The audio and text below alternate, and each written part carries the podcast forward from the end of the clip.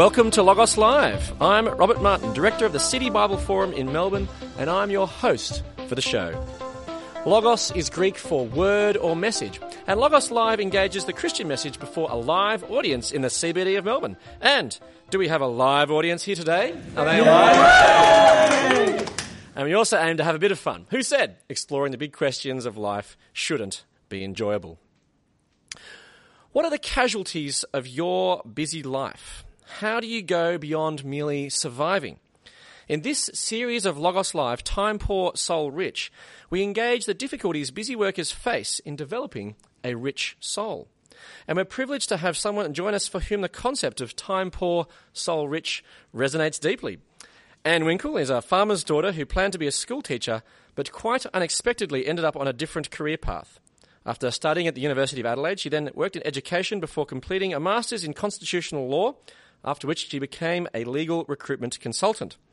She subsequently started her own executive search business, Delta Partners, and Anne is also the author of Time Poor, Soul Rich, a new book aimed at helping the inescapably busy develop a rich soul. Please welcome Anne Winckel. welcome, welcome, Anne. It's great that you can join us. Thanks, Rob. Um, now, it's great to hear, have you here talking about Time Poor Soul Rich. Now, as we start Logos Live, we usually like to hear a little bit about our guest. Now, you're a Christian believer and you grew up in a Christian home on a farm. But the way your father became a Christian believer is intriguing. Can you tell us what happened? I actually grew up with lots of stories from my parents about encounters with God, so I couldn't escape that when I was a kid. Mm-hmm. And the story of how my dad became a Christian is fascinating because he grew up in a non-Christian family. Uh, by the time he was in his early twenties, he, he was a stockman. He used to be a very, he was a shy stockman, so he rode his horse around a big station in the country, and he basically was pretty depressed by the time he was in his early twenties. In fact, this particular day, he was driving in a car and feeling quite suicidal, and felt life wasn't giving him what he was looking for and he was flicking through the radio stations. This is actually a radio story. He got to a radio station that had a preacher on it and he went to flick on, except that the words that came out of the voice of the preacher were, and if you're driving along in a car and you're feeling suicidal. So he paused and listened. And interestingly, the preacher went on to talk about Jesus and what it meant that Jesus died on the cross and what it meant to become a Christian. And the, the preacher said the sinner's prayer at the end. He said, if you want to know God, you know, pray this prayer with me. And apparently, the way my dad tells the story, apparently he prayed the sinner's prayer a bit tongue in cheek. Like he wasn't overly earnest about it. But what happened was remarkable. He got zapped by God and he drove off the road onto the side of the road, absolutely having had an encounter with the living God. And then he was so excited, he had to find a church and, and like he started to pursue the idea of getting baptized because he knew was that was the next thing he had to do. Um, so he joined a church to get baptized then and, and then unjoined it because he didn't want to be a member of a church, but he did want to get baptized. right, wow. So yeah, he thoroughly met God unexpectedly by listening to the radio. wow, yeah. So if you're listening to this in the radio, just stay on the road. Is that what you're suggesting? stay listening. stay listening. Stay, stay listening. Okay, so that shaped obviously your childhood, and yes. uh, whilst you would have always claimed to have been a Christian believer yourself, there's one particular instance when you were 16, which was particularly formative in your thinking. I so, knew you were going to bring that up. Well, yeah. Well, tell us what happened. It's, a, it's an interesting well, story. I do. I don't really remember not kind of believing that God was out there. And of course, when you've got very prayerful parents, it's easy to sort of rely on their coat straps, if you know what I mean. But when I was 16, I was getting a bit older, and I decided I needed to talk to God more myself. And I was, I was kind of fancying this particular guy who was a, a skiing instructor. I hope he's not listening. and I, he was 19, I was 16, and I knew that all the couples at the beach were going up onto Lover's Lane to sort of do nookie. And as a good Christian girl, I decided I needed to check out with God what this meant. So I actually said a prayer, very, very specific prayer. Dear God, how far can I go? And, I, you know, I really wanted an answer. And bizarrely, into my head came an answer immediately, and I didn't know what it meant. A Bible verse popped into my head. Seriously. Romans 12, 1 and 2. And I didn't know what that was. So I'm like flicking through my Bible. What is this? What is this? And you know what it said? It said, you know, by the mercies of God, let your body be a living sacrifice, holy and acceptable to God, which is your spiritual worship. And I'm thinking, done. because I was looking for specific instructions. I, I mean, I wasn't going to sleep with the guy. I just wanted to know how far could I go. And clearly God was saying, not very. and I was like, oh, that's not what I was looking for. And I completely ignored it, went up onto Lover's Lane with the chap.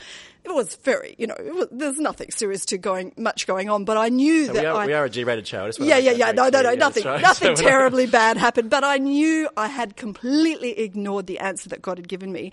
And what was really interesting was, you know, the story of Adam and Eve in the garden. When Adam and Eve supposedly sinned and um, did the naughty thing by eating the fruit on the tree, they couldn't look God, God in the eye, and it says they went and hid. Well, I was doing that. I could not look God in the eye, and literally, I couldn't talk to God for about two weeks or three weeks. I just could not look God in the eye. I knew I'd disobeyed, or if you like, just ignored his kind of advice. Until this particular Sunday, when my dad was preaching, he was a lay preacher in the church, and he was talking about why Jesus died for us. And I was, you know, having grown up in a Christian home, I knew the answers to all the questions. And he said, you know, what did Jesus die to free us from? And I'm thinking, yeah, yeah, Jesus died to free us from sin. And I was so not listening to my father's preaching. Was that uh, common? Did you not, often not listen to what he said? Oh, my dad's not listening either. No, no, no. I used to listen, but you know, right then I was in this guilt thing. So my dad boomed out this answer. He goes, Jesus died to free us from the guilt of sin. And I had this little mini revelation that in fact guilt was the very thing that we were meant to be freed from. So I was kind of relieved to hear that Wow, at that's the great. time. Well, thanks so much for sharing that, Anne. That's that's terrific. Um, now, today we're talking about time poor, soul rich, and it's very common for people not to make our Logos Live recordings here in the CBD of Melbourne because they're too busy. But we do try to have a little bit of fun here on Logos Live. Um, so, as the author of a book dealing with time poverty, I thought I'd test you with a little quick quiz on how well do you know time saving devices.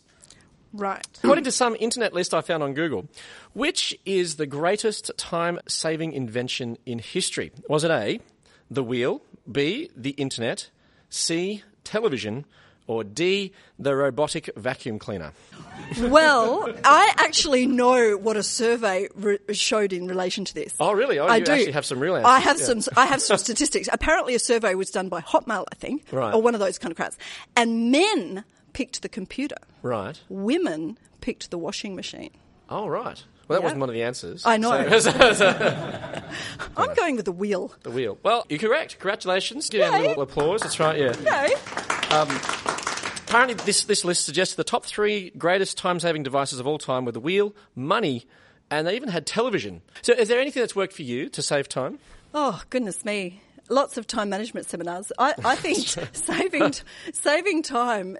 I'm not. I don't think that any of us are very good at it. That's why I wrote the book because that, what my book's about is not having any time and still maintaining a rich soul. I think this modern day and age we are so busy with all of the time saving devices that have got out of control. I mean, let's face it. I would say the aeroplane is an amazing time saving device and the motor vehicle, but now we have traffic jams. We have email, which is fabulous. I mean, letters don't take very long anymore, but email is instant. But what that means we, is we have communications via text and email. I mean, you have to be at your computer to get email, but text messages can come right through the night if you leave your phone on. We can have people communicating with us instantly. We have so much to do with all of the communications that are now all over us. And television's terrible because now how many stations are there in America? Like hundreds. And in Australia, free to air, there's like Mm. stacks of them as well. There's so much to choose from, so much to negotiate. We just don't have the space that we expect to have. Yeah. Well, we'll talk a bit more about that as we go on, but also it relates to the second question that we have. It is quiz on time saving devices. So in the book, Time for Life The Surprising Ways in Which Americans Use Their Time, the authors outline how much extra time time saving technology in general saved the average American. Was it A, 15% saving, B, 30% saving, C, a 50% saving, or D, no saving at all? I'm going no saving at all. It's correct. It actually Yeah. is D. Yeah. No saving at all. They concluded that simply the presence of technology was largely unrelated to time spent doing housework. I can understand in some ways. Like my dad got a coffee machine once and it took him 45 minutes to make a cappuccino. and so this is kind of related to what you've just talked about, but the presence of technology assists us or burdens us in our use of time. Well, I think it just accumulates the amount of information and access to information that we have. And therefore, at our fingertips, there's so many more choices. We just have to learn how to negotiate and manage that better. Hmm. So Mark Feuerstein asked, have all the time saving devices actually saved us any time, or have they just created a million fetishes and obsessions that keep us from the quiet half hour we should be taking to sit and do nothing every day? Do you agree? Ooh, that's loaded. Should we be spending a half an hour doing nothing every day? Well, uh, would your boss appreciate that, do you think? If you Well, did it in the a- afternoon at three o'clock, this is my time to do nothing? Uh, Hopefully, it's done in your own time, not when you're being paid as a boss. I would say that. I actually have a friend who who had to learn that five minutes of reflection before a meeting was a valid use of work time because she was such a workaholic. Uh, she felt that she needed to readjust her brain to accept that five minutes of reflection was a useful part of her business life as opposed to feeling like she was wasting time. So I think there is a place for silence and reflection. Mm. I'm a big believer in retreats. I, I'm a big believer in at least a day or two days a year where you just go away on your own, don't have a television, and just reflect on the year past and reflect on the year to come to prioritize. I'm a really big believer in that. Mm, that sounds great. Well, anyway, so Anne, in our time saving device quiz, you got two out of two correct. So I give Anne a big round of applause for 100%. Yay! Uh, and I didn't have the answers in advance. No, I'd just like to clarify That's that. right, yeah. Now, in 1930, the famous economist John Maynard Keynes claimed that his children and great grandchildren will only have to work 15 hours a week. The rest would be leisure. Why was Keynes so wrong? He was speaking about the time saving devices that he could see coming in, like the motor vehicle and other communications, telephone, and all of that sort of thing. And of course, it hasn't helped. It's just burdened us further, given us more things to negotiate. So we are all busy. Have you met anyone who isn't busy? No, I think surfies aren't that busy. They're pretty chilled out. So I reckon the surfy culture is one of the most chilled out cultures I've seen. So what are the casualties of a busy life? Well, I I've got this book where I look at 16 different casualties, and I think people are a major casualty. So, you know, the things that we give to other people, like generosity, but intimacy with others is a big casualty. The world around us is another one of my categories, and I look at things like beauty. I, I'm a big believer that we don't open our eyes to beautiful things anymore. So, seeing the sunset when you're walking home at night instead of looking down or thinking about work, it's just such a basic soul enriching thing, and it's acknowledging and appreciating beauty is a huge casualty of our lives. And then all the internal stuff. Serenity is a big casualty. I think wisdom is a big casualty of busy lives because we've got information, but that's not necessarily wisdom. Um, or discernment. I think spirituality is a big casualty. I think, you know, other things like creativity. For me, a big, big casualty of life was creativity. I just neglected that for a long time. Not so much anymore. So what, what do you mean by creativity? What would you do? Well, for everybody, that's different. I think we all have a creative thing in us. Some people love to paint. Some people love to write. That would be me. Some people, um, you know, they, they love to make things out of wood or tin or, or clay. And I think everybody's got a creative bent. It might be singing, it might be acting. And there's something in us that makes us want to make stuff. And it's easily thought of as, you know, primary school stuff. So you're not meant to do it when you're grown up. And I just think there's something really soul enriching about being creative. We're all created by a creative God. I mean, look at the mountains, my goodness. So look at platypuses, that's what they say. so we, you know, we are inherently creative people. And I think that's something that makes us feel good. Now, you felt the casualties of a busy life at several points in your life, but there was one point in particular where you felt this most acutely. You mean when I was in my 20s after university? Yeah, and you said you were brain dead. Yeah, yeah. So I'd been at university for six years, overloading to get law arts and a diploma in education. I'd also gone into school teaching and taught three different year 12 subjects in three years, which is a big load when you're a new teacher to learn that kind of stuff. And I got to the third year or fourth year of being a school teacher, and I literally, I was so worn out that one of my colleagues brought me her thesis she'd written, or some literature thesis, and I loved literature. She brought it to me, and I opened the f- front page and I looked at it, and then I just closed the book and gave it back to her and said, I can't even begin to read this. And I was an English teacher. I could not open and read her Couldn't read a book as no, an English teacher. I'd got to the point where my brain was fatigued and I was tired and I just needed a sabbatical actually. Yeah, and that's what you did, wasn't it? I did. I took a year off. Yeah, it would have had other reasons. We won't go into those, but I did take a mm. year off work, which was lovely when I was 29, and I did feel like my brain regrew. So there is a place for taking time out. But after that, I really was looking for ways of not letting that happen again, which is why I talk about having a rich soul when you're time poor. You know, sort of maintaining that rather than letting yourself get right down to the dregs of being burnt out. And so you wrote a book about it. Uh, just recently, yes. Yes. And so how does how does what you said in the book help? Well, I, I, talk about 60 second solutions. So my theory is we are all time poor. We don't have much space in our lives, and that's by nature of the society we live in. And, and it might be that we're also self sabotaging, where we are so well trained in time management that we're, we're taught to avoid distractions, and therefore we never take time out of the day to do things that are soul enriching. So I talk about 60 second solutions. That means an intentional, mindful 60 second distraction, which you have to allow into your day. And it might be as simple, and I do this in my office when, you know, the atmosphere isn't quite as cheerful as I might like. I play a funny dog YouTube clip. I just think dogs are gorgeous. So I might play a funny YouTube clip only for 30 seconds or 60 seconds to make everybody laugh. Or it might be that you do have a beautiful picture on your wall that you intentionally take a look at. Or it might be that you ring a friend and say, we must catch up. Now, that doesn't take much time. The catching up takes more time, yes. but the planning to catch up only takes 60 seconds. Yeah. Any, any more suggestions? I, have got eight different categories, actually. Being grateful, just taking a minute out of the day to reflect on the thing you're grateful for. Maybe keep a, a gratitude journal. People do that. Um, I've got a category for the time poor prayer. You know, when all else fails, look for divine intervention. Dear God, please help. That doesn't take very long to pray.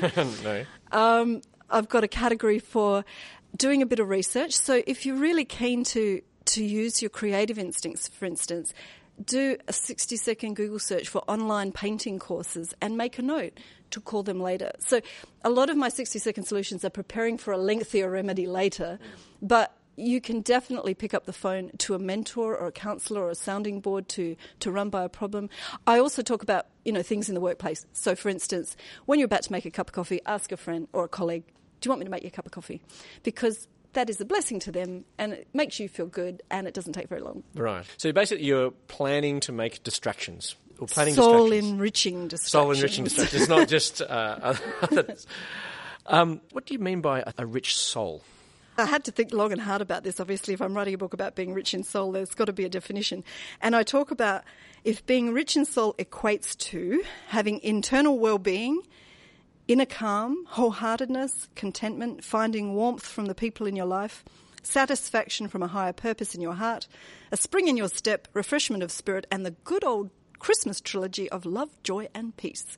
That's kind of what I mean by a rich soul. Internal well being, basically. Right. Yeah. yeah. Okay, terrific. Now, you're a Christian believer, as you've mentioned before. What difference has this made in your perspective on time and soul enrichment? Well, definitely, I see every, every day as a gift. I think, you know, life is short. We don't know when we will die. That is a fact. Um, I've had enough car accidents in my life to know that my life is, you know, not my own. And I think life is hard, and I think life is full of ups and downs. And the fact that God is present with us in the ups and the downs is what makes the difference. Mm. Well, as part of Logos Live, we do reflect on the scriptures, the Logos, and we're going to explore some of these issues in a section of the Old Testament, a psalm, Psalm 90. Uh, I'm just going to read out verses 10 and 12. Our days may come to 70 years or 80 if our strength endures, yet the best of them are but trouble and sorrow, for they quickly pass and we fly away. And then verse 12 says, Teach us to number our days that we may gain a heart of wisdom. So, what do you make of these verses?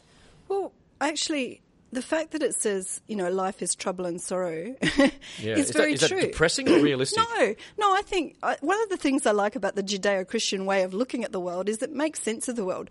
We are told that we are created by a good and holy God, and that we are meant to be productive and good, but human beings as a as a group have turned away from our creator and therefore things go awry. And that's the way we are. We live in a world with lots of promise but things don't make sense and there's a lot of trouble and sorrow. And christianity explains that which makes a lot of sense to me. But god is present in it. I guess that's why it says you know teach us to number our days that we may gain a heart of wisdom. Because i'm always i like that idea of praying for wisdom there's something in the Bible that says if you ask God for wisdom, He'll give it to you. I'm always asking for that. So. What, what exactly is a heart of wisdom, though? Well, isn't wisdom being more reflective about the decisions we make and the choices we make and the things we believe and and and finding a structure in which to understand the world that is bigger than expediency. Ex- to me, the opposite to wisdom is expediency. We just act and react. Mm. Wisdom is applying some greater thought and intentional kind of just discernment to what's going on around us. Why does then numbering our days lead to wisdom?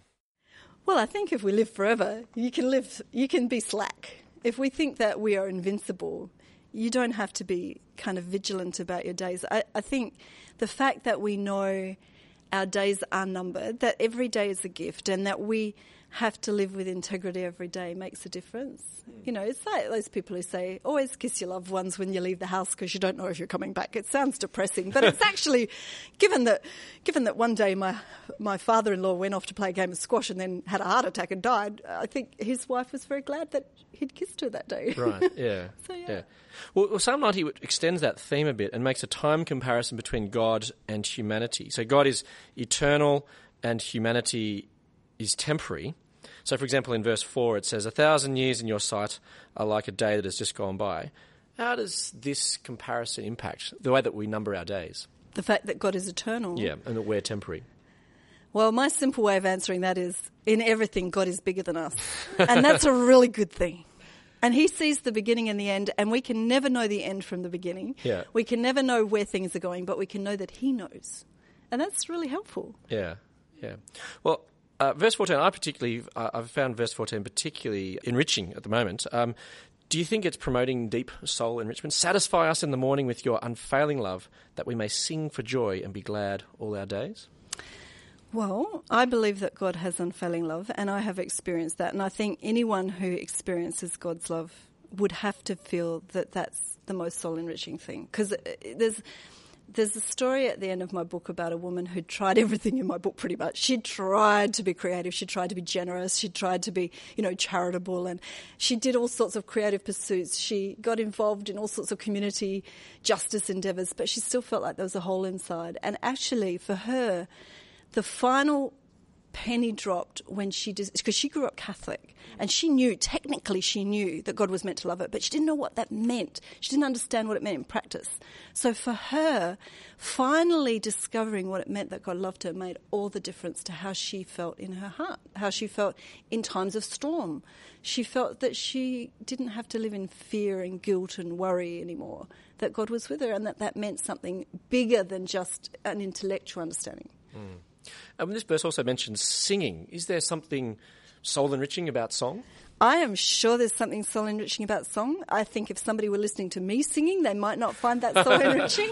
well, we could give that a go if you no, like. I don't think so. no, no. That would be very unwise.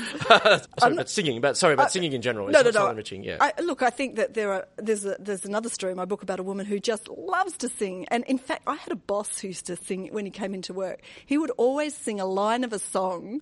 It was always just one line of a random song as he walked into the office, and it was hilarious, and it just buoyed the office. It was good.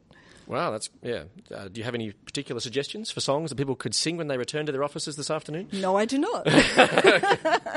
now, what about for someone who maybe isn't a Christian believer? Um, can they develop a richness in soul? Absolutely. I mean, all of the things I write about in my book are soul enriching inherently. If you look at the sunset and you are grateful for the beauty, that's, that's going to give you joy. If you're generous hearted and you give to other people, that will give you joy. If you are creative, you will get joy out of that. Um, these things are inherently soul enriching. I'm not suggesting that a person can't be rich in their soul if they're not a Christian. I do believe that there are people who still feel, though, that there's something missing and there is another way forward for them. And that's what this soul enrichment with the unfailing love of the Lord perhaps would fulfill, as your other friend shared. Yeah, absolutely. Yeah.